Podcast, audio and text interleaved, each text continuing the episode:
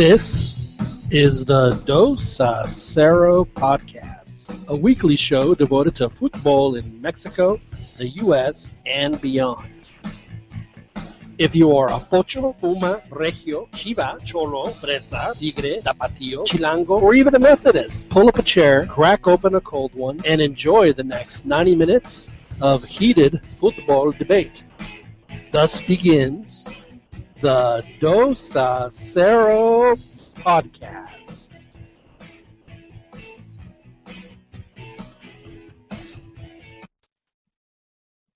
I cannot find my other song. Shocks. Okay. Apologies. Uh, this is uh, the Dos a Cero podcast. My name is John Jagu. Good to have you with us today. Really appreciate you joining us on a lovely Wednesday night where it is apparently raining very hard in the Northeast and Mid Atlantic. Here in the central part of the country, it is a very comfortable. I saw a bunch of stars out in the sky. Very, very lovely evening. And I'm sure one of our compatriots is having a lovely lovely evening right now out there in uh, Los Angeles. Daniel Preciado is actually present at the current LA Galaxy Santos Laguna match, so we'll be uh, hopefully hearing from him a little bit later. We are broadcasting live on YouTube tonight. For you folks that are listening to us live, uh, please feel free to drop us any questions or comments, and we will be sure to get to those. A couple of topics for you guys tonight. Uh, of course, we're going to talk about the CONCACAF Champions League. We're in the middle of uh, the first leg of the quarterfinals with three games already in the books. We're also going to talk about the Copa America and the draw that we had on Sunday, a show that was an hour long, and frankly, it could have been three minutes and it would have been just as good. We're also going to talk about over the weekend uh, a very big game, very entertaining game. El Clásico Joven, two Mexico City sides, Cruz Azul and America, played uh, to a draw, a very exciting draw after uh, Club America had gone up. Cruz Azul clawed back to uh, tie it up at the last minute. Maybe possibly could have gone ahead. Something we'll discuss as well. And of course, uh, we'll talk about some other random topics, things that have happened in the world of soccer and in popular culture. So again, please please feel free to join us. Pull up a chair, put your headphones on, give us a listen. If you're live on YouTube, please uh, give us your questions or comments, and we'll get to those. But uh, before uh, we do that, let's go ahead and get started. And we're going to talk first of all about the uh, draw that happened in New York City. A lot of uh, people all dressed up, wearing their coats and ties. Every coach was there. It was uh, a big, big deal. The Copa America draw, and the results are in after a, an hour-long ceremony with some uh, musical talent of varying degrees. We'll just leave it at that. They had their little ceremony, and they were able to uh, place the teams in the in the in the groups. And we'll go over the groups with you guys here in a second. Well, let's start off with uh, with Mexico's group, which was Group C. Mexico, of course, was uh, given a, a group seed because they, along with Brazil, are the most historic teams, or I guess the, the winningest teams in their respective regions. And then the next uh, seed went to the host country, which is the USA. And then the last and final seed was given to the team that had the highest FIFA ranking. In this case, that was Argentina. So, how amazing that it was able to work out for them that they were able to get Mexico, the USA, Brazil, and Argentina as group seeds. Who would who would have ever thunk it? The the the stars definitely aligned for the the CONCACAF CONMEBOL folks to make that happen. But anyway, Mexico has Group C. And uh, before I get into that, I, suppose I should introduce our folks. We have a limited panel with us tonight, but we do expect some people to join us. Out in uh, the Northeast, where is it? I don't know if it's raining up in your neck of the woods, but I know it's raining a little further south of you. We have Christian Velez. How are you, sir? Hey, John. How you doing? Uh, yes, it is indeed raining up here. It's been it's been raining all day, actually, since yesterday, and then we have a lot of wind, which makes it very interesting driving on the highway. Uh, but all things considered, we're doing okay. You uh, satisfied with Mexico's grouping? I think that in general terms, it's a pretty accessible group for Mexico. Um, so I, I'm not sure there's a lot of room to complain. I mean, compared to at least the group that the U.S. got, you know. Okay. So, We'll Yeah. talk about that in a second. Good to have you with us. Across Travis County, down in South South Austin, we have with us Albert El Chiquis Campa. Albert, good evening. How are you, sir? Hey, how are you guys? Doing good. Over here watching the game, the Santos game on my little phone here. Yeah. To be here. How how little is your phone?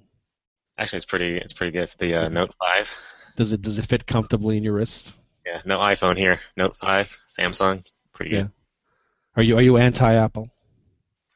Uh, not really, but I won't buy an Apple. Won't buy the Apple phones. I understand. I understand. Well, we'll maybe a topic we'll have to discuss a little bit later.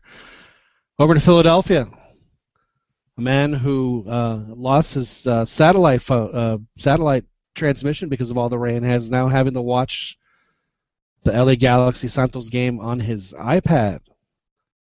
But shows the dedication that he has. We have with us a gentleman who is very upset that he's not able to watch the uh, Santos LA Galaxy game on his brand new 75 inch 4K vivid color HD TV where he can watch the BBC in full 4000K. We have with us Ronnie De Luna. Ronnie, how are you, sir?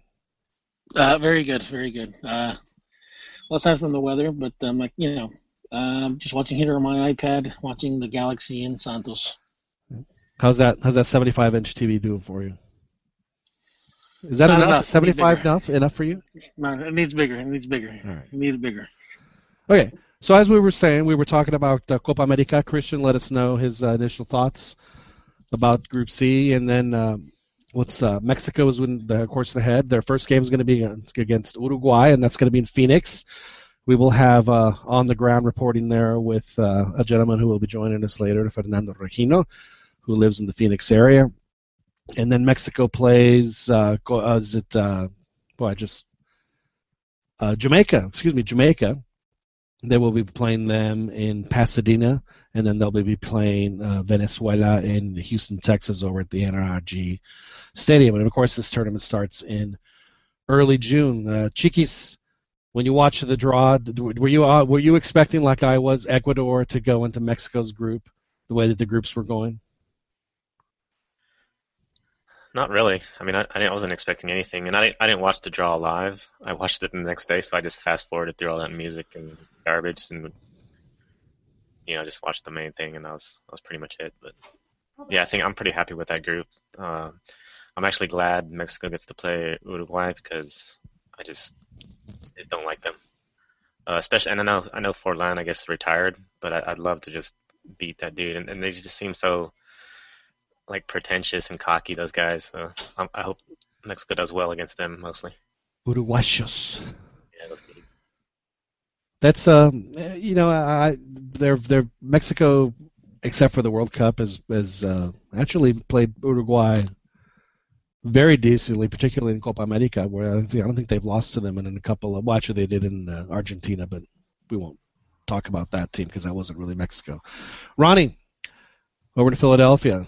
You watched the draw. You watched the, the wonderful musical numbers. You were Oh. God, that was horrible. Were fantastic. What are you talking about?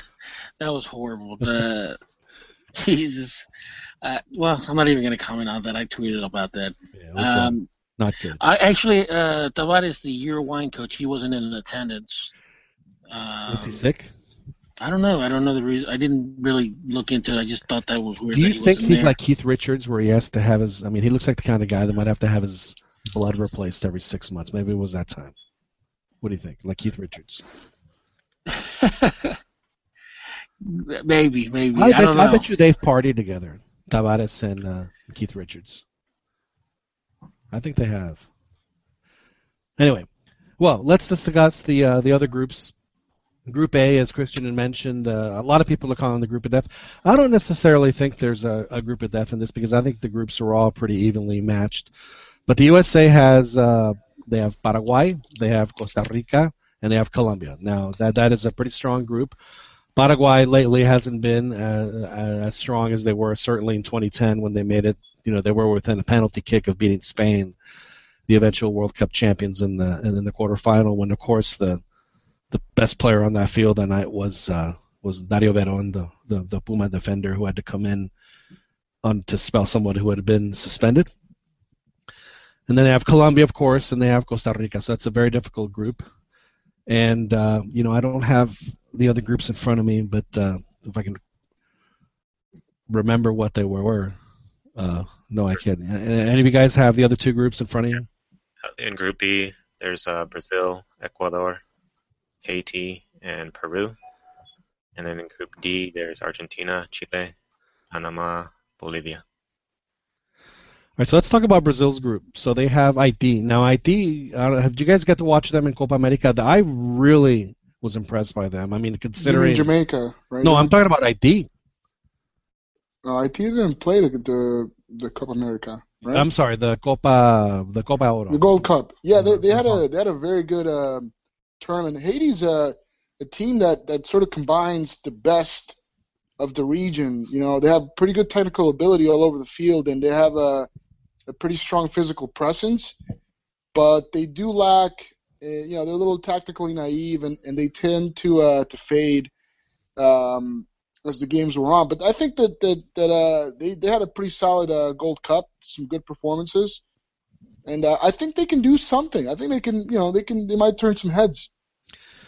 They certainly have the ability, and uh, the fact that no one is expected at all to possibly make it uh, into the knockouts, uh, because I think that the, the the folks that they they are playing outside of Brazil, I think are teams that they can certainly match up against, and possibly give them uh, a bit of a surprise. I think that, that they are definitely uh, someone to keep an eye on. Of course, you know they could also completely fall apart and lose every game eight nothing, which I don't think is going to happen because I mean they they did manage to qualify for this thing, and I think that they have a a very realistic chance of uh, of definitely moving on.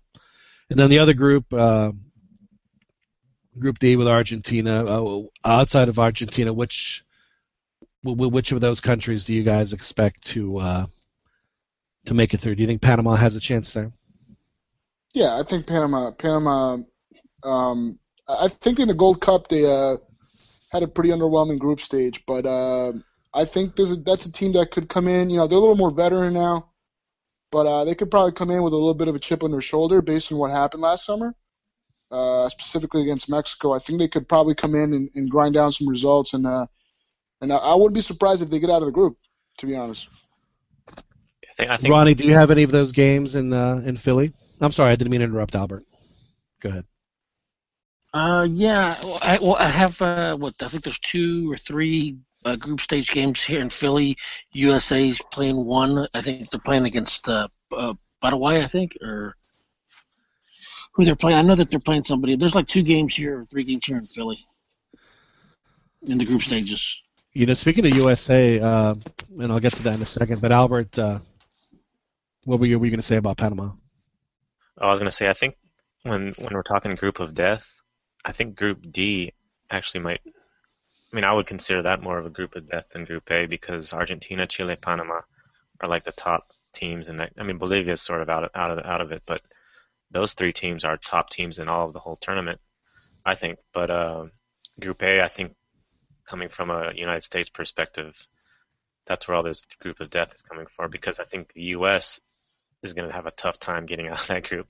So that they automatically cover call it, you know, the group of death. But I don't see any of those teams like the U.S. at a high level, uh, Paraguay, and then Costa Rica, sort of, I guess. But um, Colombia, of course, is viewed as the top team on paper, but then they've had some struggles. So I mean, that's that's my opinion on Group D is pretty much being the the group of death, if you want to, if there is even, you know, if you want to call one. You know, that's that's a very good point. Uh, you know, I was kind of expecting Chile to.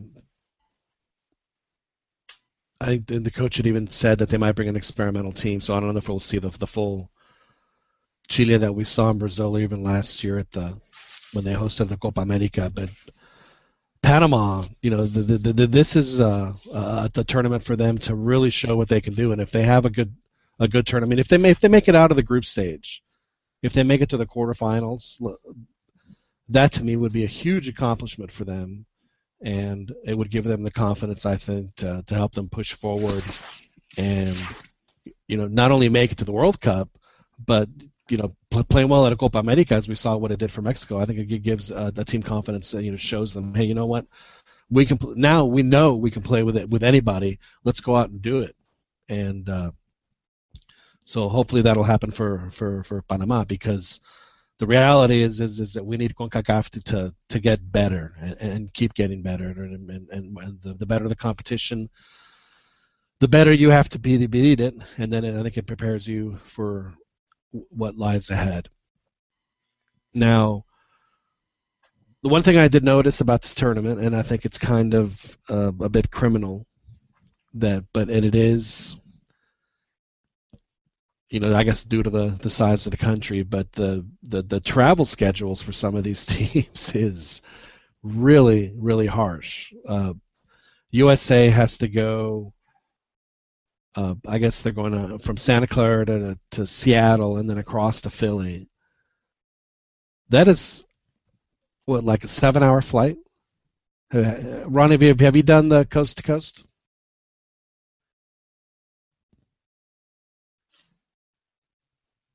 Ronnie? You on mute, mute bro? yeah, yep. Sorry about that. No, uh, Have you ever done a coast to coast? I think I think it's what five six hours if I'm not mistaken. Yeah. I mean, have you about have you done and a it? half hours? Yeah. Yeah. Have you, got- uh, Christian, have you done one? Have you done a coast to coast? Yeah, I've gone from New York to Long Beach, um, and um, yeah, you're looking at probably at least five hours, give or take. So, I mean, the, the scheduling, yeah, it seems like they didn't. It doesn't seem like they put a lot of thought behind that because the, some of the the travel itineraries for some of the teams are pretty pretty Dude, ridiculous. They put every thought behind it, but the problem is, is that the thought that they put behind it is not what's best for the players. Let's just leave it at that. yeah, I'm sure they'll be sharing uh, commercial flights. Uh, I think that's what happened during the Gold Cup last year. They uh, some of the teams that are playing in the same venues would share the, the flights on the way to the venue, which is I mean I understand it, but it's uh, the kind of money they were pulling in. You'd I think have they would have. problem with that, and I'm, uh, they should they should never have fly commercial for something like this. Yeah, right. Hold on. Uh, was it Gold Cup? I thought it was the, the the Women's World Cup. I think that's where that made the headlines. Yeah, but I know it happened in the Gold Cup too. Uh, in, Ah, okay. in the knockout rounds, um, it, it was it was really weird. But It you know what? happened in the 2009 Gold Cup final. Mexico and, and the, The U.S. flew USA, on the same plane. That's right. Jimmy Jimmy. Conrad uh, made Yeah. a joke about uh, Vasco Aguirre at that point. That's after um, he had had that little run-in with a Panamanian player during the gold uh, the, the the the group stage game, and on the flight back uh, towards New York for the final, Jimmy Conrad made a. I, I thought it was you know in good taste. It was. Well, funny. yeah, it, it was in good taste, but it's just it's poor planning, like you said, and and for for as much money as this tournament's making, there is no reason why they can't charter, you know, have 16 charter planes for each team, and wherever the team goes, they go on that plane.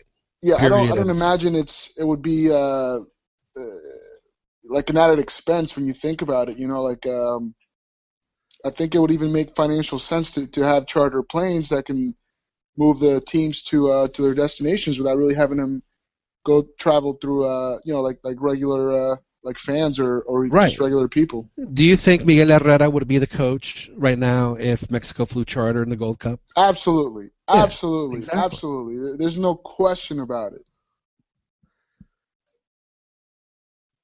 And so this uh, Giovanni, so this tournament, Copa America, is the, you know they're going to make hundreds of millions of dollars. There's no reason why they can't spend a little of that, allocate a little of that, because if they're going to make these teams, and it's not just the USA, Brazil has a crazy travel schedule, Argentina has a crazy travel schedule, every country has a crazy travel schedule.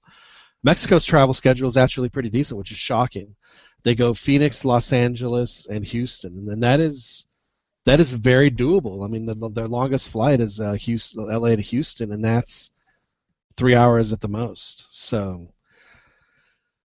another question I have for you guys about this tournament, and uh, Ronnie, I'll start with you. This tournament, we know, even if this if, if a stadium is half full, is going to make a ton of money. It's going to make a ton of money for CONMEBOL. The reason they're here. Do you think that it's possible that this could be a a tournament that we see more of, and not necessarily with CONCACAF. Do you think they'll be playing the uh, Copa America here in the states more often? Uh, I I think so. I think if the money, if they make the money, you know, they make their nut. I can definitely see the you know this tournament become you know hosted in the United States like the Gold Cup. And like you know, one of the comments that uh, Brody Campos said, you know, during the draw was that you know every home team is going to be, or every team is going to feel like at home because of the diversity of the country. Right, because everyone's So- going to be a home so- team. They're going to have a lot of sport. Yeah, yeah.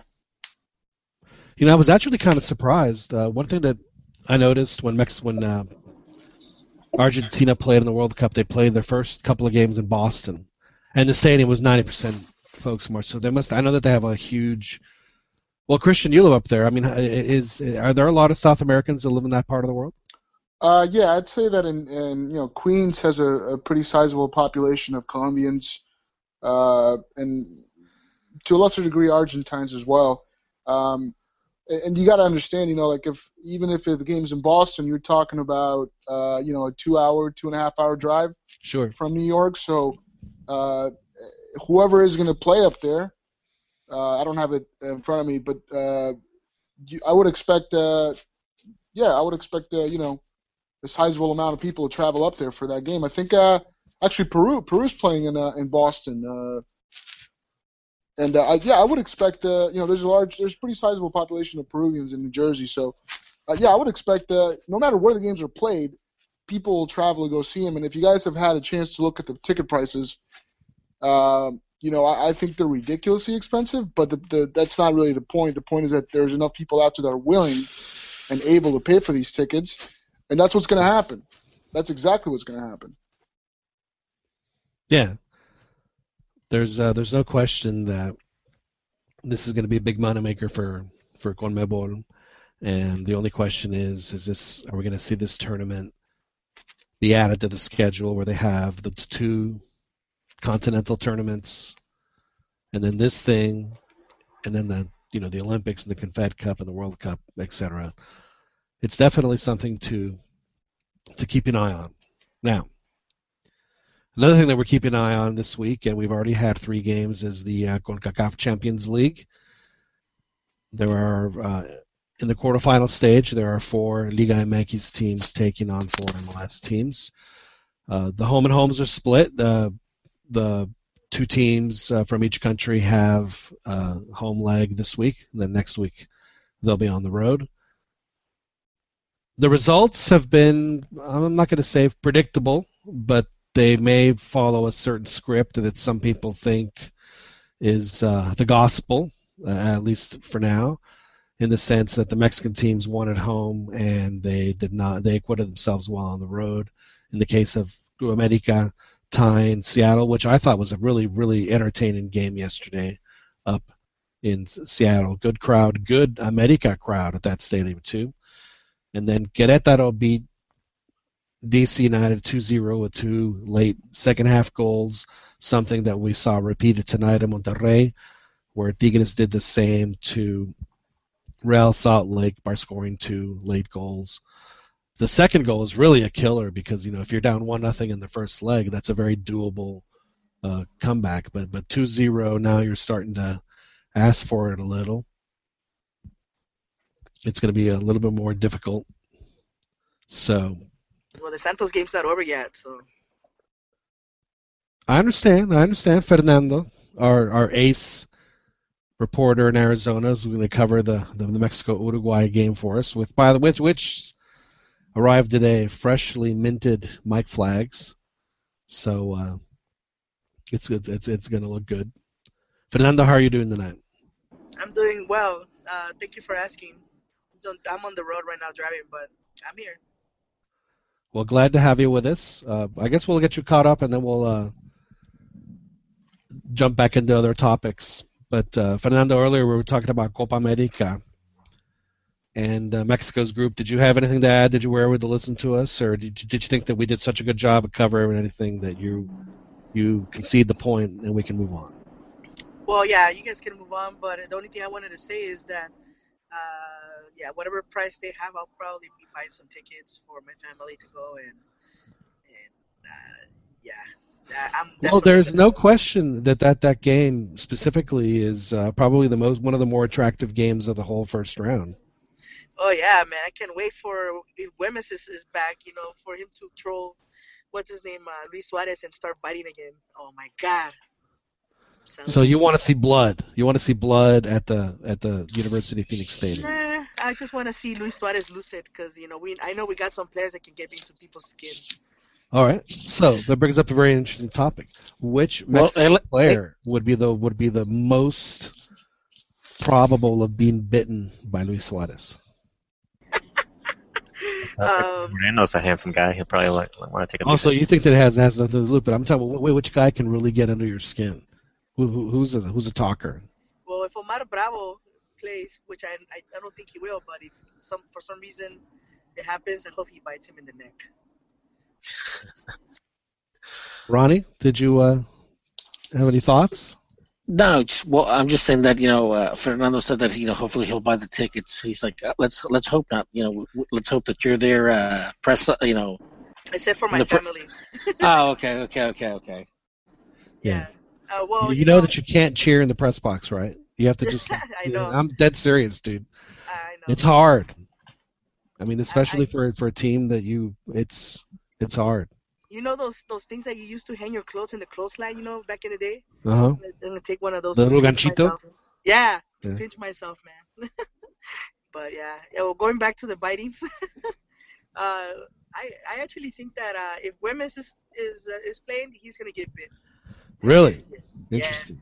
That guy, Well- that guy is a troll, man. Does so so he's the guy. He's the guy that, that's gonna get under his nails. It just really drive him crazy. Yeah, but I don't know if he'll play though. He's still injured. Pretty horrible injury. Well, anyone that can frustrate him on the defensive side, like get on- get under his skin. And Gomez is that type of guy. He'll hustle. He'll get in his face and, uh, you know, make. Yeah, but he's not. Is he gonna be back in time? Is he? Yeah, so it's got to be someone. If it's not him, someone someone with those capabilities, and that, that make that Gallito. stop him, frustrate him, and then he'll get mad. Güémez is a bulldog. There's no question. He. Uh, Well, maybe we should uh, call back uh, Severo Meza to stop. You know, uh, you know, because he did start. He did stop the N in the MSN. he did. Uh, Yeah. Yeah, he did Yeah, have a but great game the against N him. was what 19 years old. He's a little different player now. Yeah, that's true. But he did get under his skin. I'm trying to think. Mexico really didn't have, other than the Güémez, I guess they don't really have a player that. Torrado, I guess, but Torrado's not really part of the national team picture anymore. Man, he got Uh, red carded. he got Torrado red is, uh, yeah. Saturday.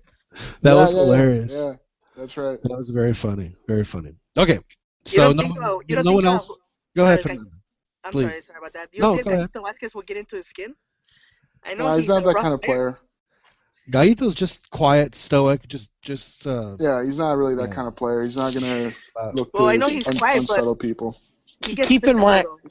keep in mind, and this is something that I've said in the past, is one of the things that you that you starting to see with the players, the exodus of you know the players wanting to go to Europe, is that they've adopted the European.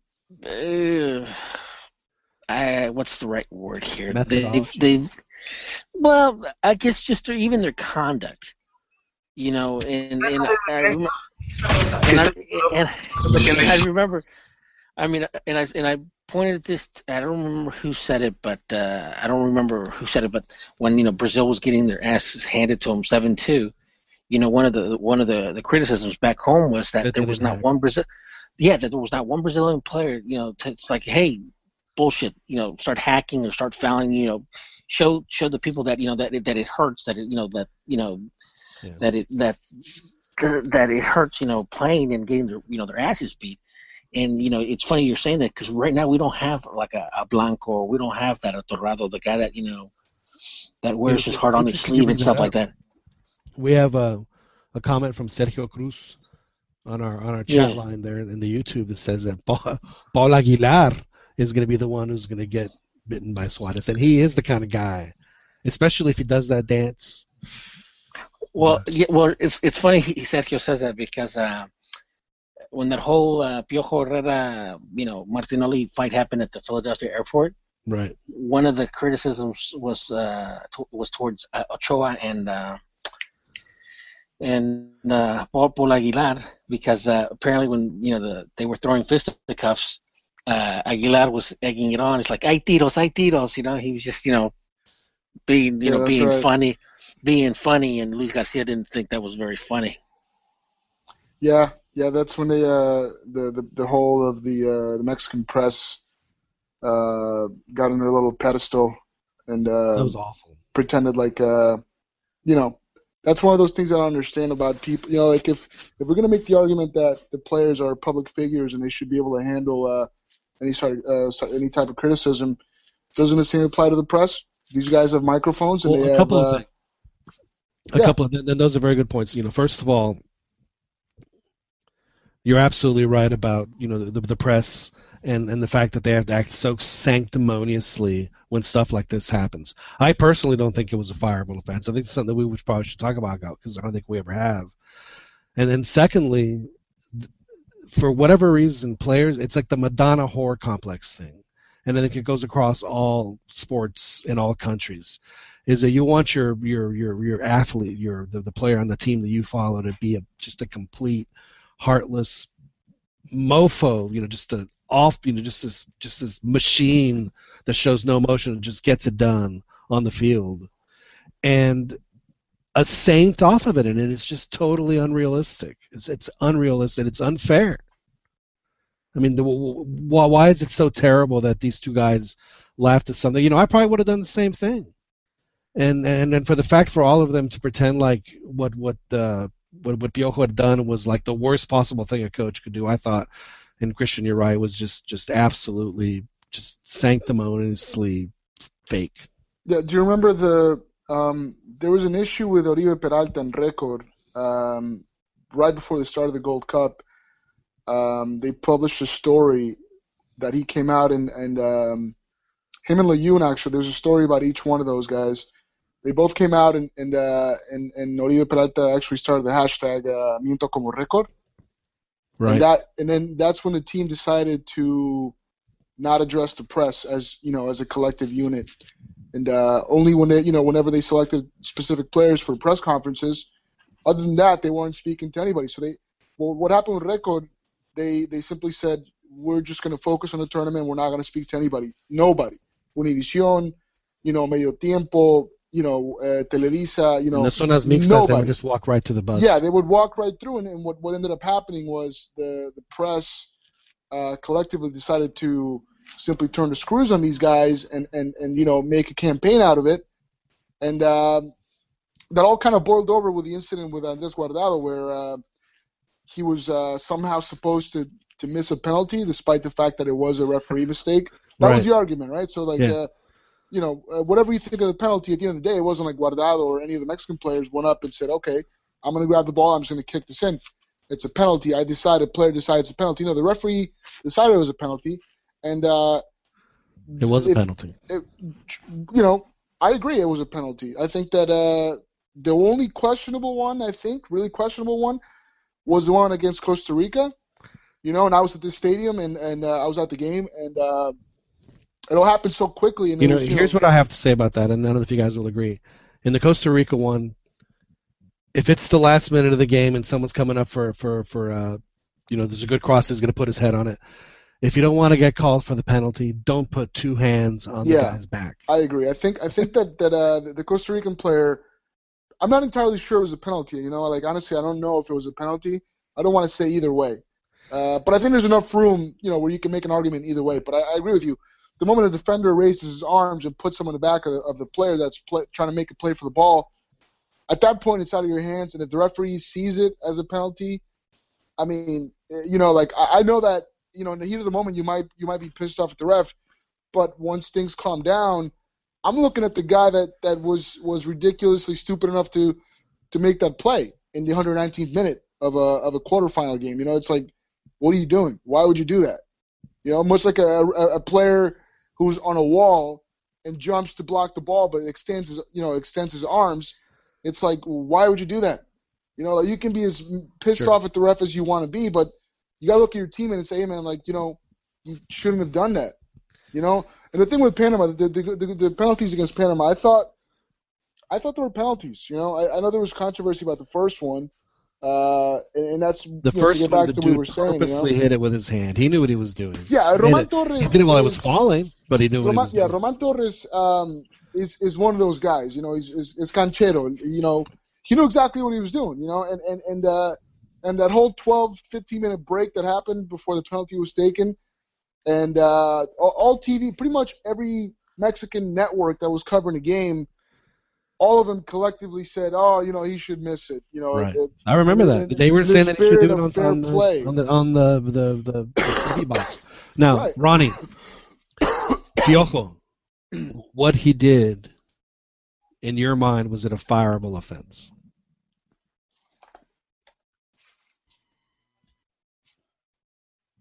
Uh, no, no, no. Uh, it was not a fireable offense. Uh, it's just in this world, you know, where everybody has to be PC and everything. Uh, I think that's just like you said. It's just the press being sanctimonious. You know, they want to impose their morals. You know, and um, I think that the better route to go was like, okay, well, maybe sus- you know maybe suspend them a, a game or two, fine them, make him go to some sort of counseling or or, or whatever the case may be. But uh, I mean, I, I try not to dwell on it because it, you know the more I think about it, it pisses me off because you know you guys know I'm not a big fan of Osorio and you know Piojo should be there. But uh, Sure. you, you know, like, mo- but moving forward, but moving forward, I, I just, just think it's stupid. You know, um, how Another they question. expect these because I mean, because we're gonna we're we're gonna talk about this. I mean, and well, like what we're talking about now, it's gonna kind of boil over uh, into what we're gonna talk about with Tomas Boy and and how you know these you know these people you know react and how they get you know suspended and in trouble and stuff like you know remember how Hugo Sanchez used to get in trouble just because he he would take off his coat and put it on the ground and stuff right. you know, and Tomas Boy celebrating. Uh, it's it's part of a game, dude. It's it's it's is it you know is it right? Maybe maybe not. But you know, suspending suspending you know Boy two games for this, you know, Yeah, I, that's a. I mean, it's harsh. I actually also don't agree that Piojo should have been fired. You know, he was defending his daughter, man, and that's that's just like a father instinct. You know, for the people that don't have any kids will not understand that, but uh, it's it's it's pretty simple in that respect. And you know, at at the same time, I know he had the the Mexico, you know, he was in the function as functioning as a representing the national team at that moment when he was uh, boarding the plane. But you know, being father comes first, and second. I'm just disappointed, man, that the cartels didn't take care of business. I'm so pissed off about that, but oh well, just just the way it goes. Well, well, well, well, well keep, keep in mind, keep in mind, everything went starts to go downhill with Piojo. Uh, when he when he uh, supported the uh, the political uh, party, Yeah. and That was I a mean- big mistake by him. I mean, it, wa- it was a big mistake, but but it, this is you know me going back. If it was the party, if he supported the party that the press liked, they would they, they would have given him a, a, a if, free pass. if it was a reason Yeah. to be fired, would have been for that because you can. He basically used his position to, you know, push a political party. yeah, in Mexico, that's illegal. Well, but but here, here, here's the thing. Here's the you know here's the thing. You know we all you know we always say that you know politics and and sports don't mix and stuff like that. But it, it's kind of bullshit and it's hypocritical because all across the you know the world, you, use football for political purposes, for religious purposes, for you know socioeconomic purposes. So I, I- I just think it's either all or you know it's either all or nothing. You you allow it or you don't allow it and I just I honestly don't think that you know we- you know I understand that it's in the in the MFM you know the Mexican Federation's bylaws okay you're not supposed to you know use any religious you know political socioeconomic uh, uh, I guess you know banners or or endorsements or of sorts you know But what he did was illegal under Mexican law. yeah but Seriously. Yeah, he had to pay a fine, didn't he? yeah Like He had to pay a pretty hefty fa- uh, fine. Aguirre back in the day did uh, something that's illegal in the United States. He assaulted that one Panamanian dude on the sideline of the game, and he get he got to keep his job. Yeah. Yeah. I mean, yeah, that's but, that's an excellent point actually. I mean, um, but you know, we know that uh, the the Mexican Federation um, they reacted. It was it was a reaction. You know, they they the the media turned up the pressure. I think it was. He had bad results. Uh, Well, the other problem was is that if, if he hits a dude from Ovaciones or from Medio Tiempo, yeah, nobody would nobody would really be. no Uh, big deal. But know, he hit the dude from the number one TV show in Mexico. the- one of the one of the most popular uh, The most narrators. You know, The and, most and it makes sense. Yeah. Uh, and I think uh, that, you know that kind of goes back to what I was saying before. You know, what kind of responsibility are we willing to accept? You know, for the players, what levels of responsibility are we willing to place on them? And and then you know we we we're gonna we're gonna pretend the media doesn't have some responsibility. That's why uh, you know a, a lot of this stuff is um, a lot of this stuff happens and, and it's shielded under the umbrella of uh, albur, you know, and and and but you know if a player refuses to answer a question or the player walks right by the uh, the green zone, then it's a problem. All of a sudden they're divas and and this and the other. You know, it's like uh, you know it, it, it's it's a weird double standard that happens. You know, um, I, I think the the Mexican press uh, we've made a lot of uh, we've had a lot of growth within Mexican soccer, but I think the press still needs to uh, to professionalize themselves a little bit more. But you know what's so funny? Uh, go ahead, Ron. Well, that that's absolutely true. Um, uh, one of the books, one of the books that I that I have actually talked, you know, talked about the press, um, because back back we're talking back in the '60s, back in the '70s, and obviously before that, um, the press actually used to travel with the teams, used to eat with the teams.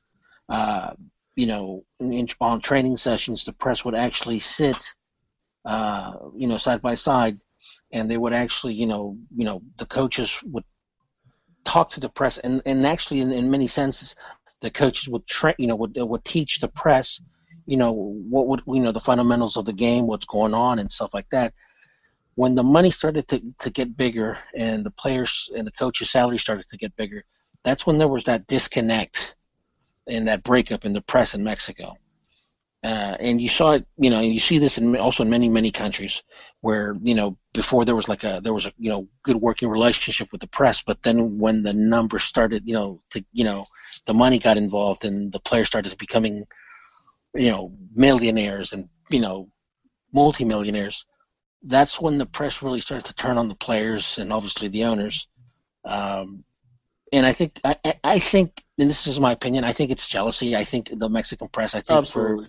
for these guys, you know, to see uh, a 16, 17, 18 year old kid that perhaps is not from a great family or a great, you know, wrong side of the tracks, for them to, s- you know, to to see them with money and live in in, in, a, in a nice neighborhood, I think that kind of rubs these guys the wrong way. It's like one of those like you know old money, new money type of things. And I, I- think I think that sometimes that's the press can be just vindictive because of it. Oh, yeah, you can you can you can definitely tell by the way that uh, there's a there's a there's a there's a pretty big uh, sort of uh, there's a lot of cliches that get spouted by the press, you know, uh, to cover any given situation uh, during a game or if a player is underperforming. Usually, if the player is young and isn't performing, then it's because uh, you know, like they say in Spanish, you know, for the ones that are listening and are ready to kill us here uh, for not not enunciating correctly.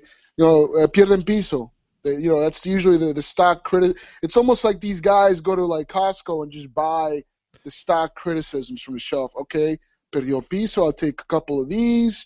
You know, uh, Eh, that's semi-Mexican approved.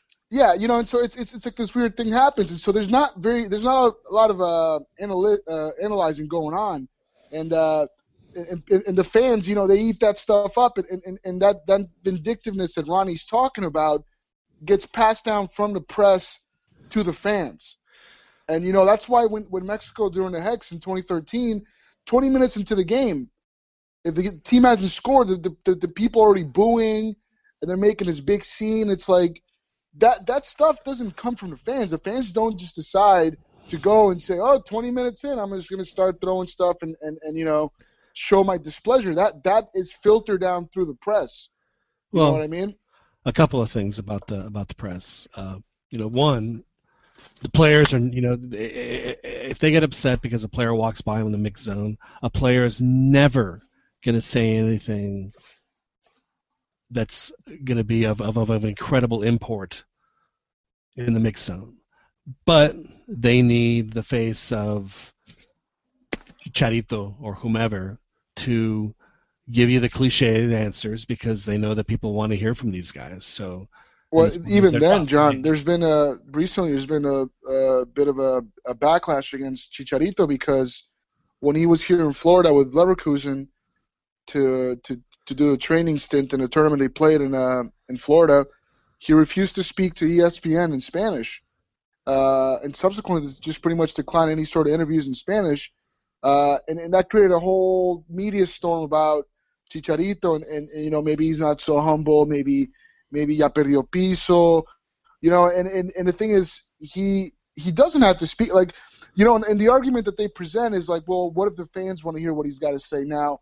Any fan nowadays in this day and age, if you really want to hear what Chicharito has to say, you go follow him on Facebook, you follow him on Instagram, you follow him on on Twitter, you know, whatever. Like I don't really need ESPN Deportes to tell me, you know, that Hernandez played, you know, plays on Saturdays with Leverkusen, or or to play me part of his interview. I can find that myself online, you know, and I think that uh, this sort of indictiveness and this weird sort of attitude that's that's that's taken place is going to grow simply because the medium is changing and it's changing a lot faster than the press uh, can adapt to it. So it's it's going to make it's going to it's going to eliminate a lot of roles and people can go can pretty much go directly to the source to get their information. Like if I wanted to know what Gio or Jonah are up to, I just all I got to do is go to their Instagram page because they put everything online. These guys, they're young, they got a lot of money, and they got a lot of time in their hands, and they don't care about showing off their their hats and their outfits and their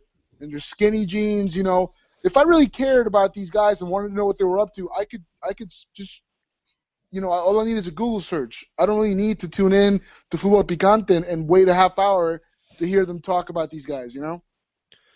And of course, whatever they say will be what you just said, que ya perdió piso, se le, se le fue mucho la cabeza lo que, lo que está haciendo Chicharito, nomás está hablando en... Solo quiere hablar en inglés, en alemán, y no sé qué otras mamás. Miami. You know?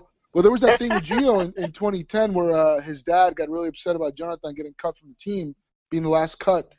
And then uh, uh, some of the press guys, I, I, don't remember which outlet it was, they caught him, and uh, you know the guy was very emotional. He said some things. You know, he said he, he said he his dad said Gio was really upset and was considering, you know, uh, not going to the World Cup. Now, I'm sure there was a conversation that took place between you know the, the, the two kids and their father, and I understand they were upset. But the fact that Gio came out afterwards, right before the World Cup, and when he was asked about it, he said, "Well, no, I, I it sucks that my brother got cut, yeah, but you know, I've always dreamed of playing in the World Cup with a national team, and uh, this is my chance. You know, I'm not gonna, I'm not gonna quit the team because of that. I've always been, you know, uh, I always give 100%. Blah blah blah blah blah blah blah. Now, this was five years ago. Now, anytime the incident is referenced, the media immediately goes to the the stuff that his dad said. Nobody ever mentions the fact that Gio was asked about it a week or two later, and he gave an answer like that. That you know, like so.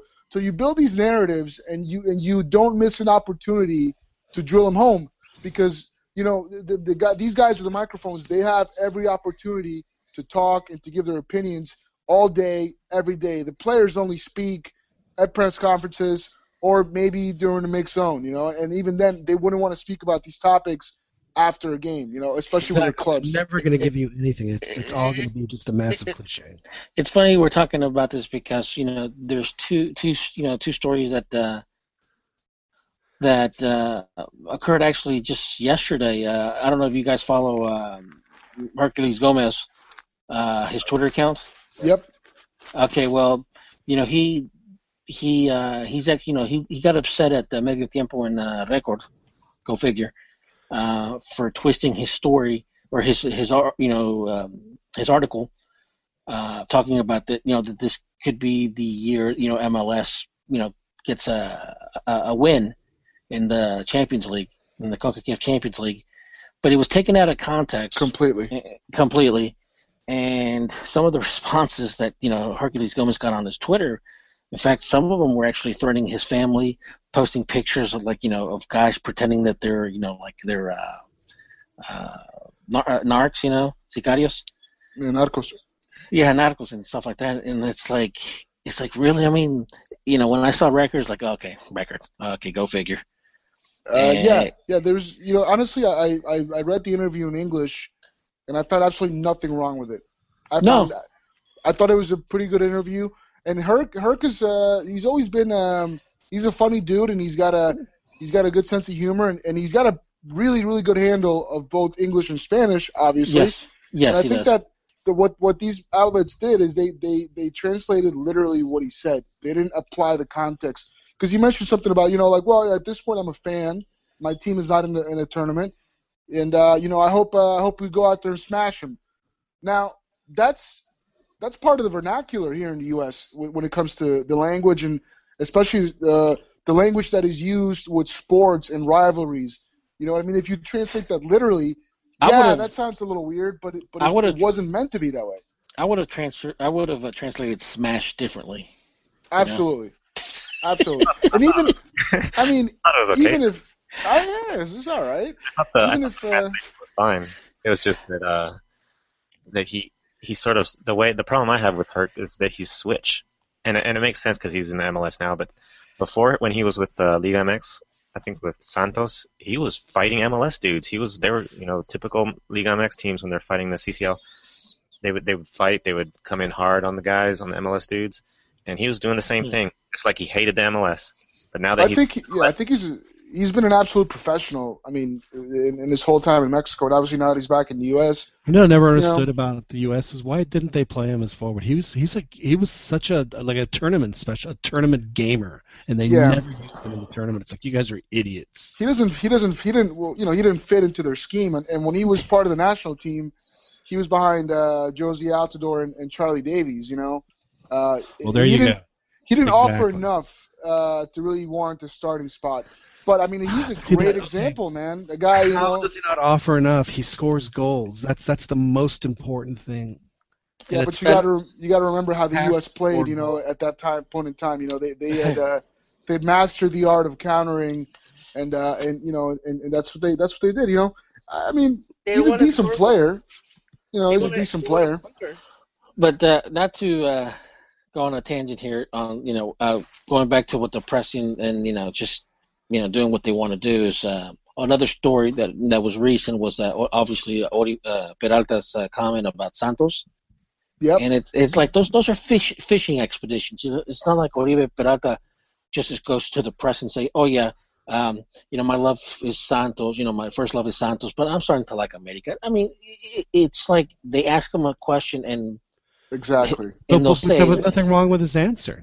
Not, No. no, but no, not at all. And that's but that's the thing is, uh, you know, they have the power to manipulate the quotes Yeah. and take them out of Because then they would context. say, oh man, you know, if he if he would have said, you know what, uh, you know, Santos gave me my career, but I love it here in America. They go, Oribe Peralta denounces Santos. Ya no, Right, ya and- no, and- ya no le gusta see, Santos. That interview was used to to push narrative that that's the reason why he wasn't performing with America because his mind is on Santos. Like, come on, really?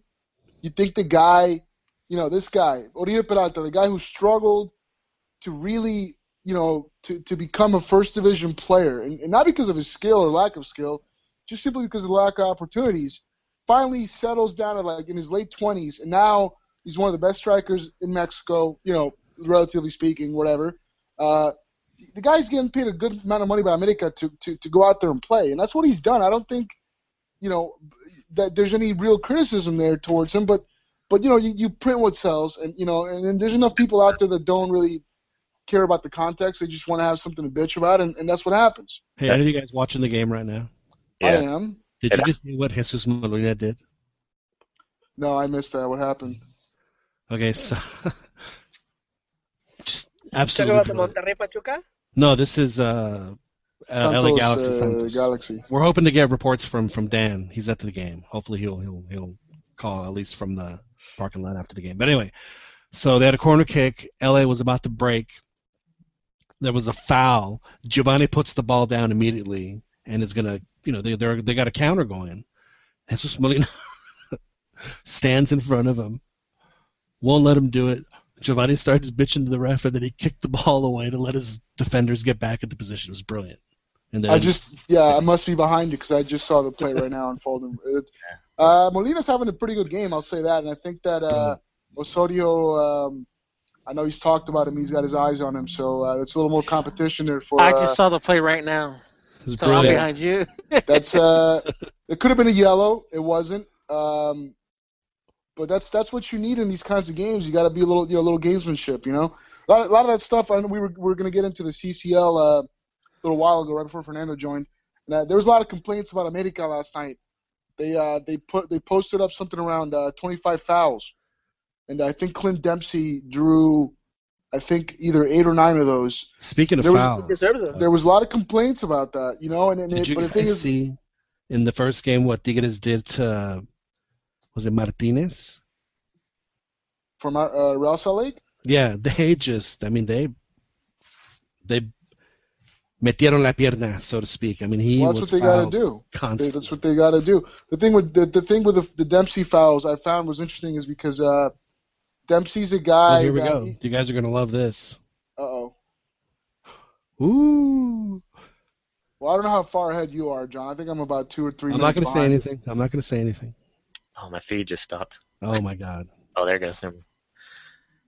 Uh, let me see. I gotta, I gotta, I gotta find out what's going on now.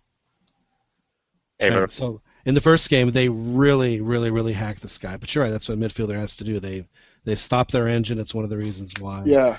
why they were able to win. Now I got to think for for Tigres fans, and I know actually I do want to ask you, uh, but uh, after we talk a little bit, Fernando, about how someone who follows the other team, who they would root for in a game like this, with um, and see where their real alleg- allegiances are. But Tigres was, I'm sure, was making a lot of fans nervous because they were getting there and they weren't, you know, they weren't Well- quite making the last pass. It was zero zero for a long time, and then they got two. Well, Gio fouling, is that what you were? Ooh. Yeah, Yeah. Gio's Gio's not having a good game, and he's yelling a lot at the refs. So oh, there goes a yellow card. So You, you know what? That means that he's beyond the national team now. He definitely should not be kept. He's retired. Now he's playing with MLS dude, mentality. this is Look the that. first hour that he's played in five months. Yeah, and it's- it's like his first retired. official I- I think, game. yeah. You know, he uh, he did have a couple of shots on goal. now Um, let's talk about uh, before we talk about Club America, Fernando. So Tigres played Real Salt Lake, but it's in the Concacaf Champions League. Who do you root for? Oh well, there's plenty of other Mexican teams in the tournament, so I I think uh, they need to take out the trash. You're a Uh, very very political, very very uh, politically correct answer. I, I back a Good up. politician, Fernando, because you didn't answer the question. So I'll ask you again. Who do you root for? Who do you root Uh, for when Tigres is playing a team from MLS in the Champions League? Oh, once uh, Tigres is eliminated, I root for the Mexican league teams. that's another way to dance around a question. I'm very impressed. I'm very impressed. alive. That's who he roots for. In other words, He's Yeah, just just say it, man. impressed right a. United fan. Say you're gonna you were you were rooting for Real Salt Lake tonight. It's okay, Pern. No, We're I not- didn't even know We're they not recording against this or anything. We weren't going to make a drop, a drop of it that that, that Fernando Re- Regino roots for MLS. But, but please, dude. please tell us. Nah, I didn't even know they were playing today until you guys mentioned it right now. Yeah, I don't, I don't buy that. For, I don't buy that for a second. Yeah, it's uh Chinese guy with a mustache. No, I don't know. Club America last night played up in Seattle where there were 40,000 fans and quite a, a pretty impressive group of Club America fans that made the trip. Uh, actually, that'd be a really fun trip uh, for for a tournament like this. And they they two they uh, excuse me they tied two two with the Seattle Sounders. Clint Dempsey scored two goals. Oribe Peralta scored the equalizer.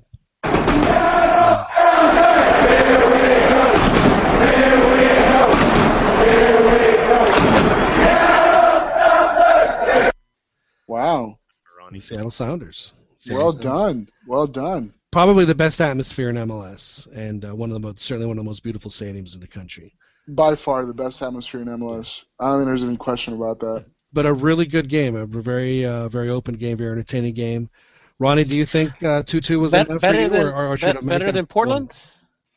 I think I think so. Uh, at 'Cause least Portland, they're, Portland, Yeah. Has that, that walk, don't- don't they? They they walk like like.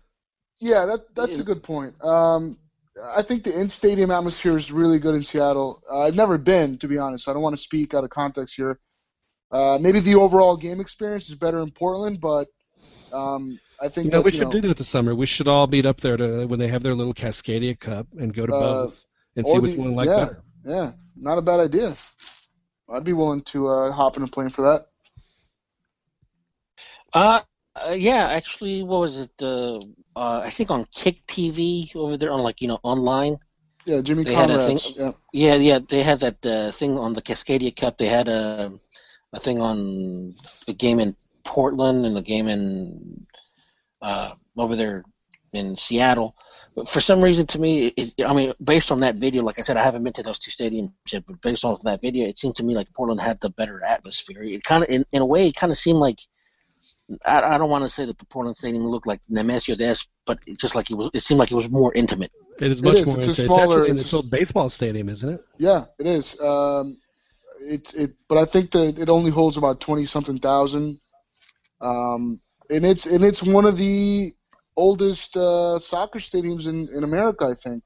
You know, if the U.S. were smart, they would uh, convince them to put grass there so they could play World Cup qualifiers there because I think they'd have a really good home field advantage, Portland. Even yeah, they they, 20,000. they tried that. Uh, you know, a really nice stadium too is the uh, Sporting Kansas City Stadium, which has become, uh, uh, aside from Columbus, has become, uh, you know, like uh, the place where the national team plays. They don't seem to draw a great amount of people to, to the national team games. I think the the Olympic qualifiers were held there, part of them. I think the knockout rounds, and uh, there was nobody there to watch the U.S. play, and I, I thought that was that was pretty sad. Um, but anyway, you were talking about the uh, the Club America Seattle game. I was. But I wanted to hear, uh, you know, since Ronnie is our uh, is our Wheeler. our specialist. I thought we'd. There we go. I I thought it was a uh, I thought it was a good game. Um, in fact, um, America seemed very dangerous actually on the counters. Um, I, I there, there's still that, that for for some reason Darwin still does I still don't like Darwin on the team. Quintero. Um, although he didn't have that the worst of games, but he's like I said, he's just very inconsistent. Um, obviously, you know, we didn't have Benedetto. We didn't have. Uh, I don't. I don't think that. I thought Hugo Gonzalez, you know, the the the, the goalkeeper that substituted for Moy. I thought. I mean, he did a fairly decent job, but uh, not having Benedetto, I think, uh, kind of hurt us. And uh, and uh, who's that other player that was that was hurt? Uh, that didn't play. Um, well, no, not obviously him, you know. Um, but no, I th- great. I think it's a good result. You know, uh, you know they they got two away goals. Uh, I think America will win. Hey, you know, it was um, a very good game by El Científico. So, you know, he really put the team on his back. So, like, He blew he blew some goals though. He blew some opportunities. There could have been more. oh yeah, Back Well, line, no, that's my question. Should they have won the game? I think so. They Oh, yeah. they did they did I- enough I to win so. the game, I think so. especially the last 25 minutes. Um, Oh, there's a Santos just- response. He you saw that, right? Um, Mm. the last 25 minutes of that game, uh, Seattle pretty much ran out of steam. You know, they they are just starting their season, so I mean it's understandable.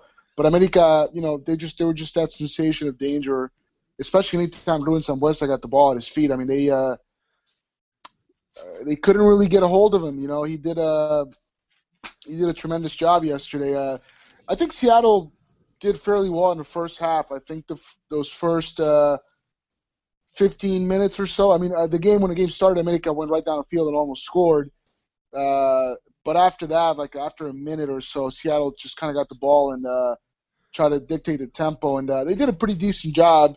The only thing I would say is that um, they there was a bit of a gap there because Dempsey was playing on the left and just kind of floating around, and he wasn't really helping uh, win the balls back. So America was able to find some spaces down that side.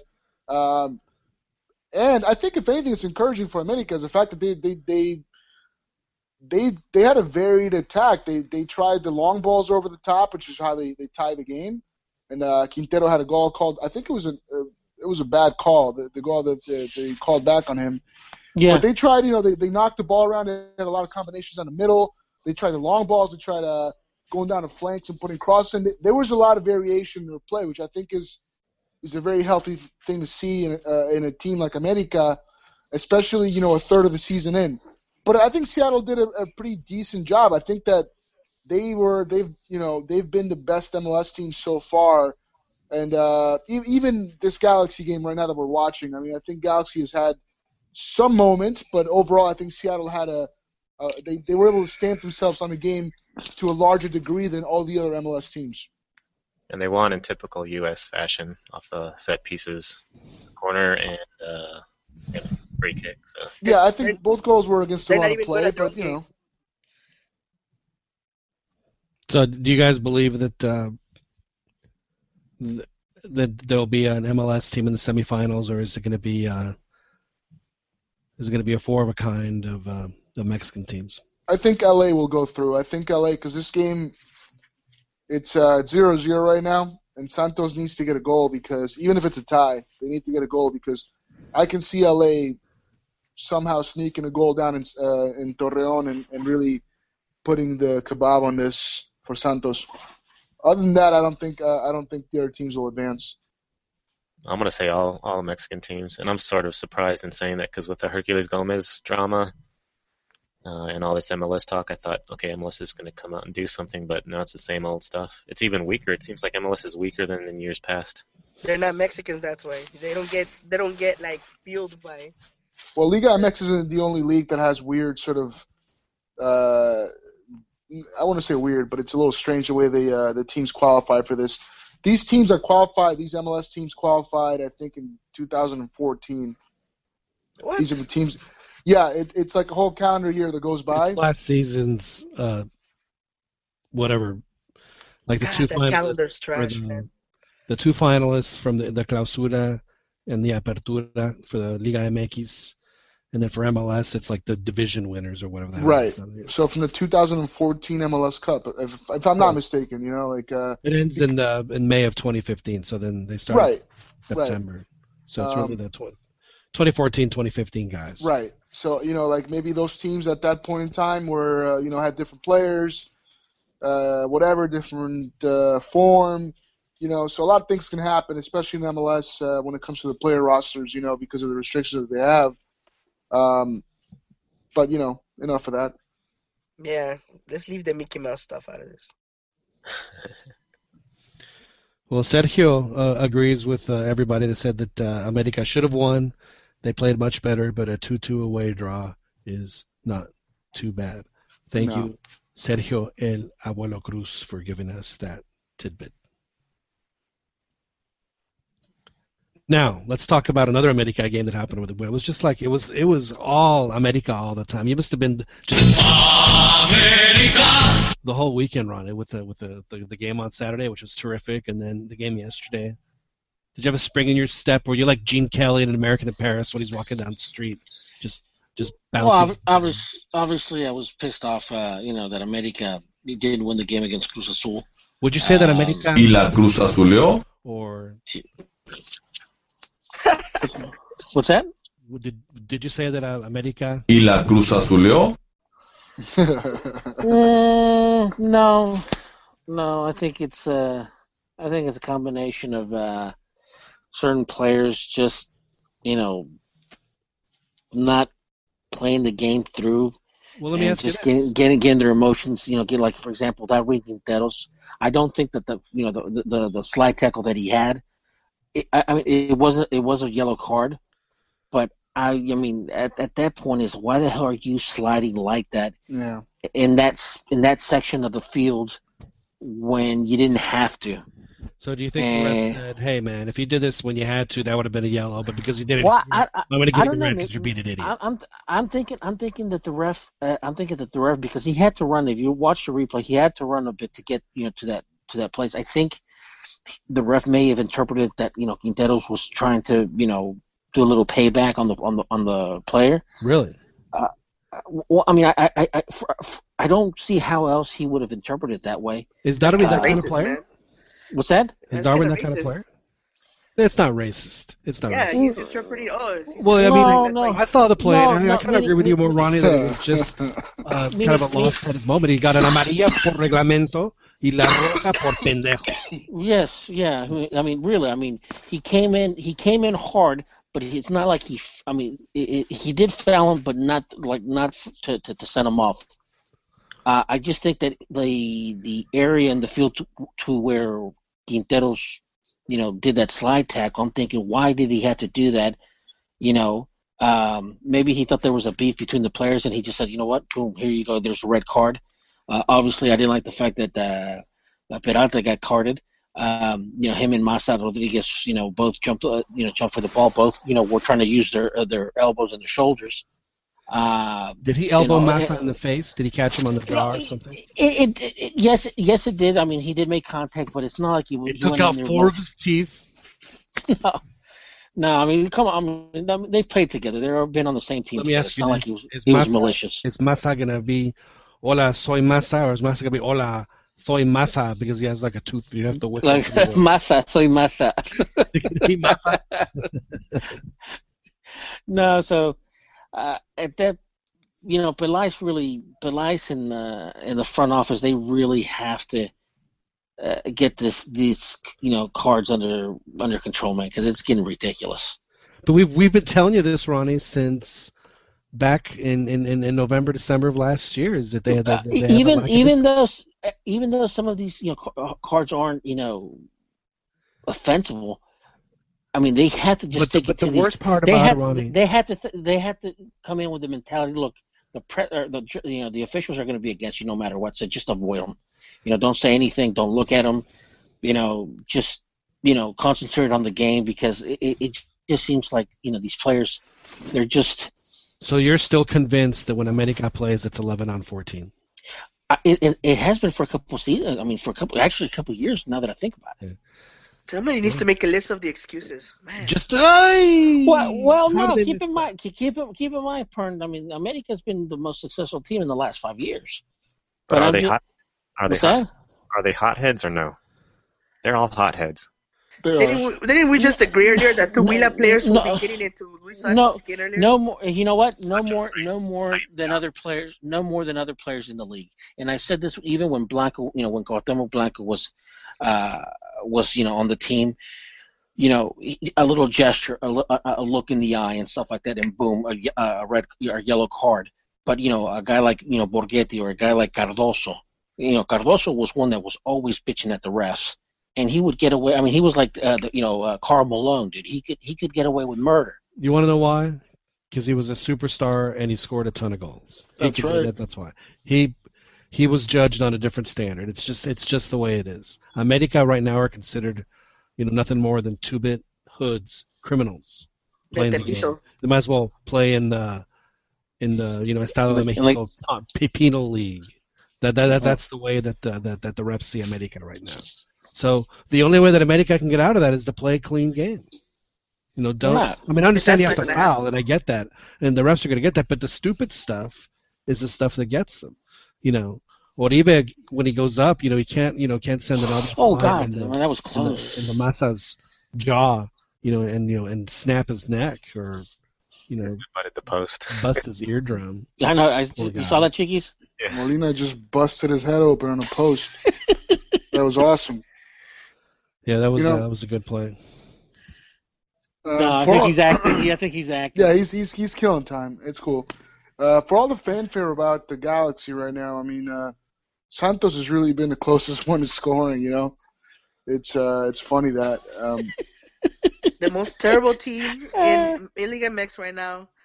Uh, Santos playing like yeah. trash, and then I'm, I'm reading some of the comments right now from from Galaxy fans, and Well, it they- really it really is funny how um, how we can all be watching the same game and have such different opinions on, on what's going on in the field. I'll, I'll say that. You see Marchesín? He called Giovanni borracho. I think is what they're Oh saying. no, no way, really? Uh, they're reading his lips, and they and uh, this one dude on Twitter says he says borra- he calls him borracho.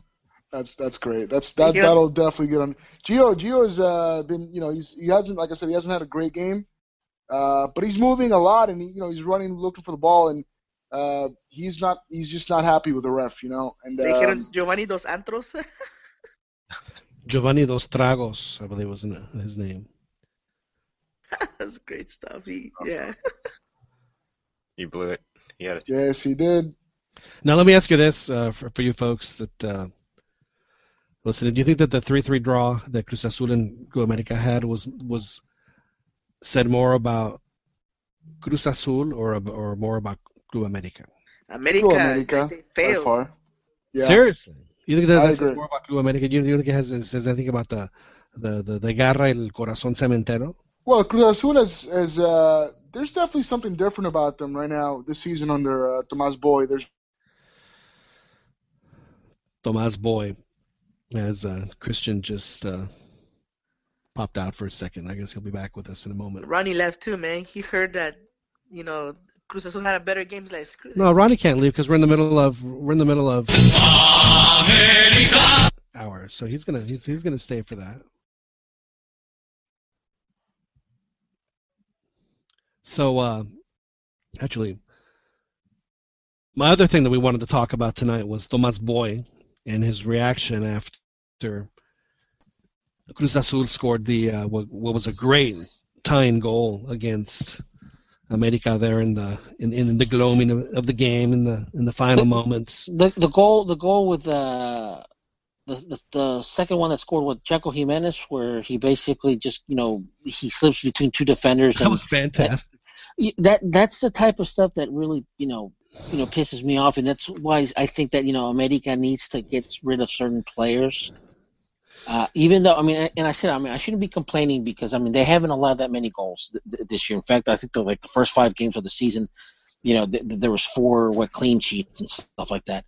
But there's a tendency of of of of those players getting caught uh, on the offside trap and it seems like they just start to get care- and, and as the game progresses progresses they get you know very careless and very lazy um I just it, there's just certain players I, I, don't- I don't like. I, I don't think uh, oh oh hold on. Uh who's that What's on up, the you- player that got her no I'm just watching the game right now. Uh Galaxy Santos. You don't like Quintero. We already know that. no no no no no no. Well Quinteros is not a defender. We're talking about Goltz and and All right. and you know Samudio and stuff like that. So let's talk Uh, about no, celebration now. Tomas Boy. Okay starts, and I think he did this once before against. Actually, I think it was actually against Cruz Azul. I think he was kind of maybe paying that moment back. When it was with Morelia, he celebrated like that against Cruz Azul in the Liguilla when they played uh, Pumas in the final in 2011. And I can't remember if he was suspended for that. So he does this crazy celebration, you know, shaking his fist at the America bench or whatever it is. And then in stoppage time, they, they lose what was like four minutes of his complete meltdown and, then and his reaction to being tossed. Cost Cruz Azul a chance to win the game, which I think they could have easily done, or at least had a really good chance to do it, because they were going up against nine really tired dudes because they had so many early substitutions. I think that's an excellent point. I think Tomas Boy uh, sometimes forgets that he's not, you know, on the field anymore, and I think this little tantrum on, on, on Saturday ended up costing his team because now they're, you know, they had a couple minutes there. You know, they could have exploited a couple set pieces or whatever, and maybe gotten a goal and win the game. You know, Uh, you're right because uh, keep in mind that you know the stoppage time, the the ref the, the ref actually should have put a little bit more time because of all the time that was wasted. And Well, I think John what said, the ref was saying is that this is your time that you're wasting, not not not mine. exactly, exactly, and I think that's where you're right about you know Tomas Boy really kind of screwing his team over like that.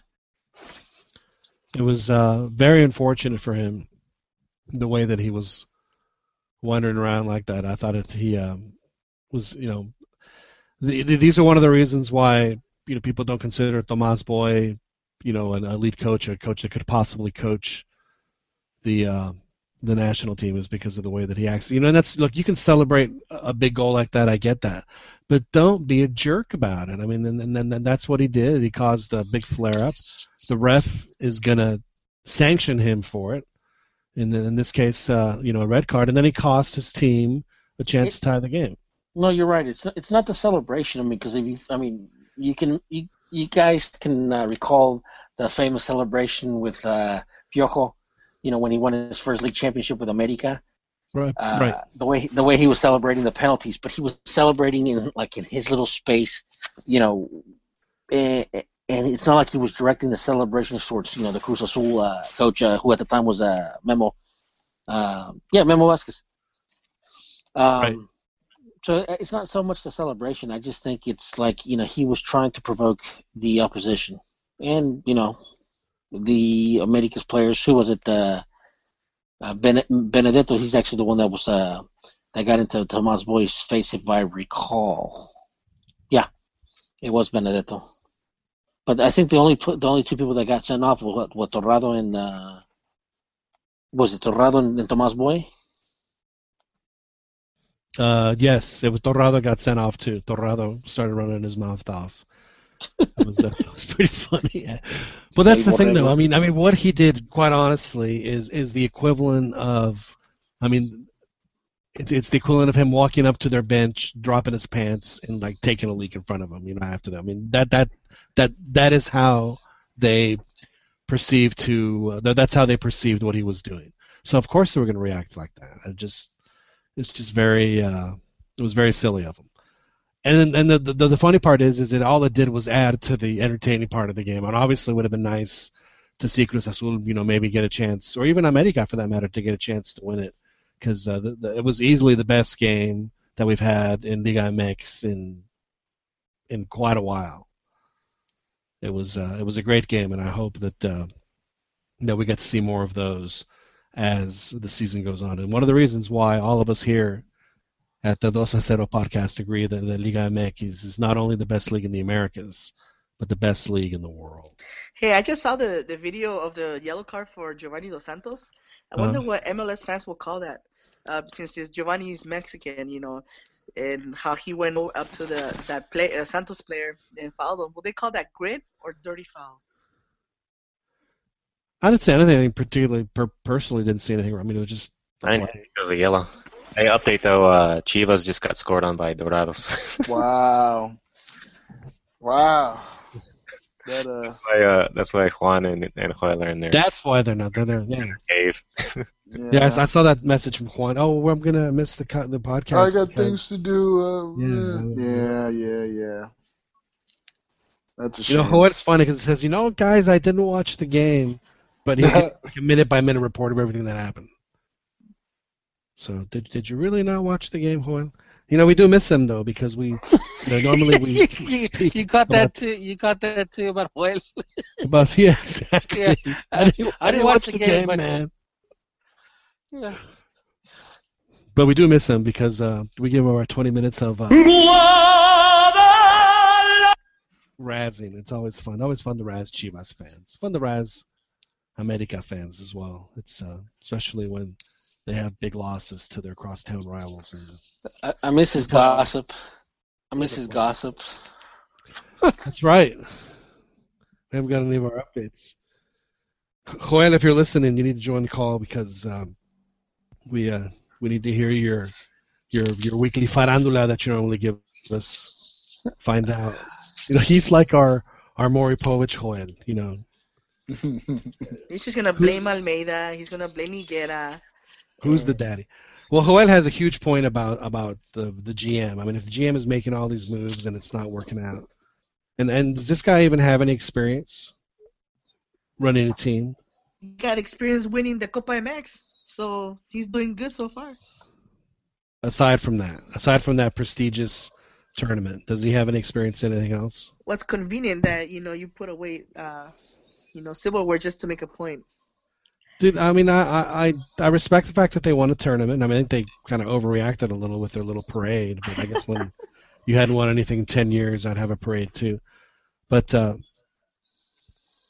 you know, right now the tournament just hasn't earned the prestige that that that that you right now seem to think it commands, and it just hasn't gotten there yet. I think it will get there. I think that there's a lot of major tweaking that they could do to it to make it a much more enjoyable and and more entertaining tournament. But as it stands right now, the Copa MX is just a it's Keep it's, him- it's, its purpose is to, is to give players minutes, and I get that. Well, keep in mind, keep in mind that uh, two of the big four have won the cup, Chivas and uh, and Cruz Azul, and they, I mean, they celebrated those uh, that tournament like Yeah, Like it was like the, the like the war had ended. Yes, so I mean, eventually it, it will get there, but one of the reasons why it hasn't is because obviously those two teams, Cruz Azul and Chivas, winning it and then and them celebrating it uh, like you know like it was like the World Cup. You get the press and you get the fans. It's like, well, hold on, you're celebrating it because you haven't won the league in God knows how long. And I think that's where a lot of the people have the problem with it. You know, but I, I mean, honestly, it, I don't care if they won the league. I mean, it's a cup. It's different. You know, Right, exactly. I mean, it's, they they just they just they just need to uh they just need to tweak it a little. And I think I uh, understand you know, that their fans have suffered, and, and winning a little tournament like that is uh, "Vamos al Zócalo," you know, it's or uh, "Vamos al Ángel" moment, and uh, it's uh, simply just uh, not big enough to command that kind of reaction from its fans yet. So it'll it'll it'll it may get there someday. So, gentlemen, we got the end of this uh, Santos Galaxy match. What happens in the second leg? Does Santos pull through, or do, does uh, everyone agree with uh, Chiquis in the sense that Galaxy is going to get the win down in, in Torreon? No, no, that was me that uh, made that prediction. Oh, was it prediction. you, Christian? Yeah, but How you know dare what? I, I completely forgot that uh, Santos has uh, Djaniny and excuse me Renteria. They're out for this game, so I think that they've they've held on pretty well and they've sort of wrestled control of the game. Uh, I'm not sure they'll score, but if they go back to Torreon and they can bring at least one of those guys back, they they have a pretty good chance of, of nicking this one. But I mean, I, I wouldn't I wouldn't count the Galaxy out. I think they they- they have enough in them. They could they could grab a goal or two. Well, remember, Torreon. if the Galaxy score a goal, that forces Santos to score two. score two, which is So- why yeah I was saying that they should score one goal tonight because going back to Torreon, I mean they uh, I'm not entirely sure. You know, it's a little. I think the other the other three games, the other three series are more um, a little more settled in that sense. Uh, but I think this one it's still up for grabs. I think Galaxy could could potentially take it.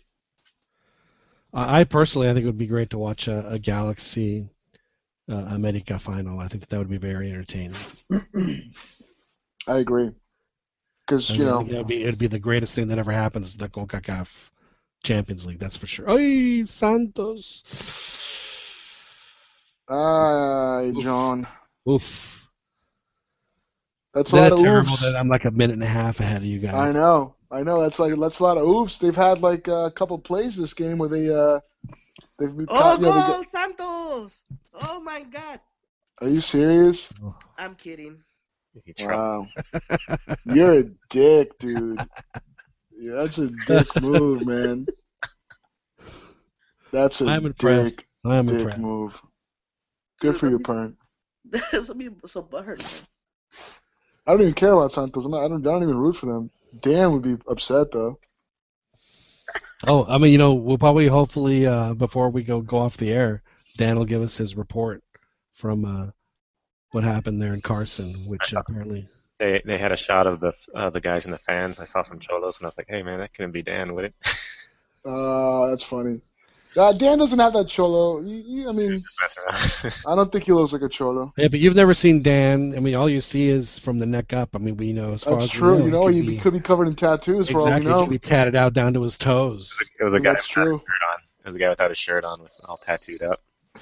Oh man. He was the guy in uh, the movie uh, Domino that that Keanu had to give the the lap Yeah. dance to. Yeah, it's a good one.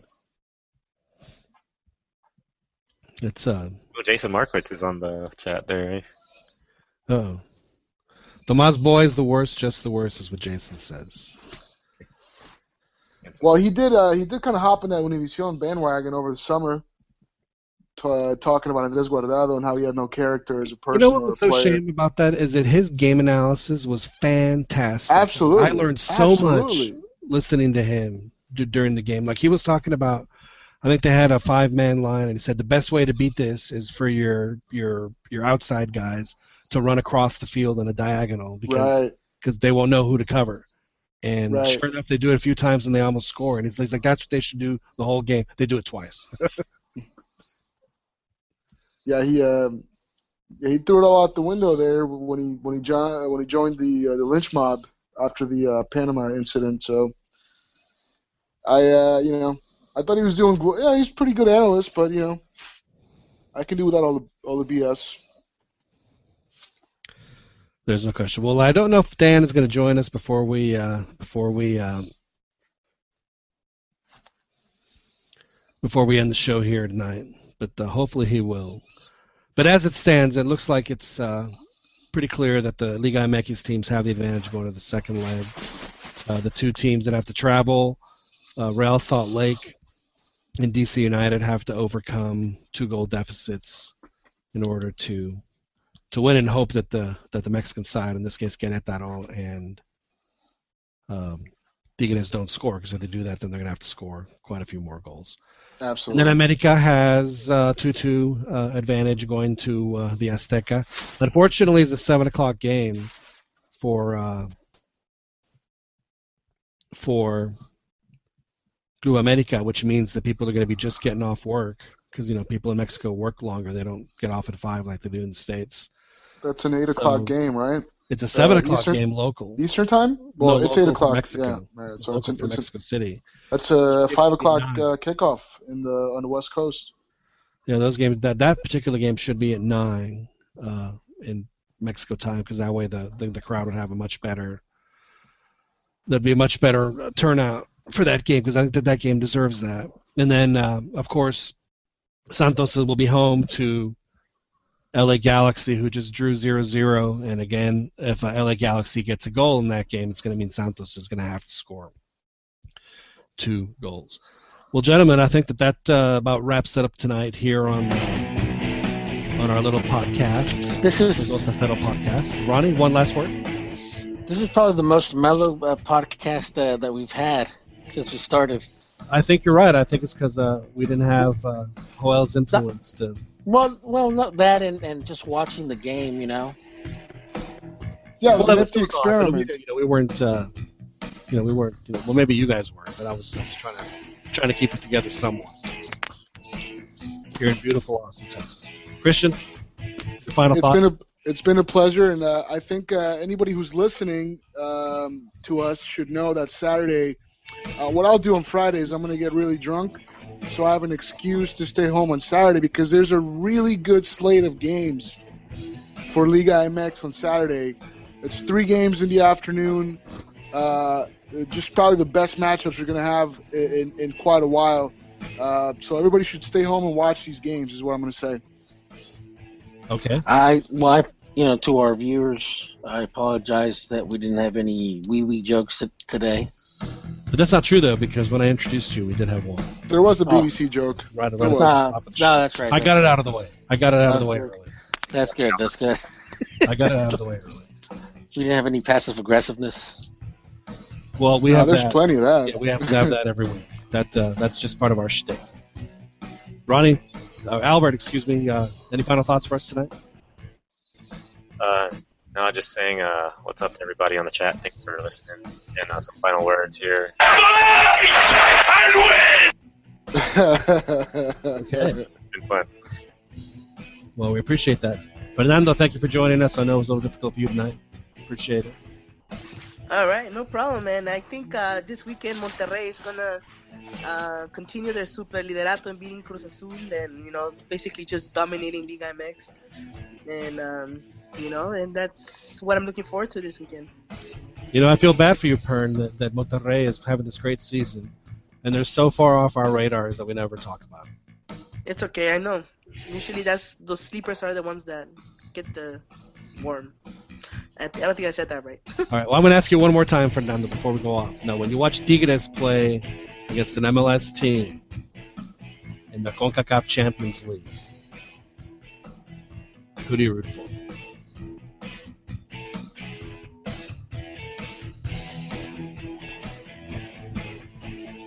Muted or something. Apparently, he think- roots for nobody. He, He His ran away. silence speaks He for itself. did the, oh, my computer signal's out, and he, and he cut it out. Yeah. Shameful. Uh, just came back. Sorry about that. What? Yeah, how convenient. how convenient Aye. for you, sir. Uh, Well played. yeah, What? Well played.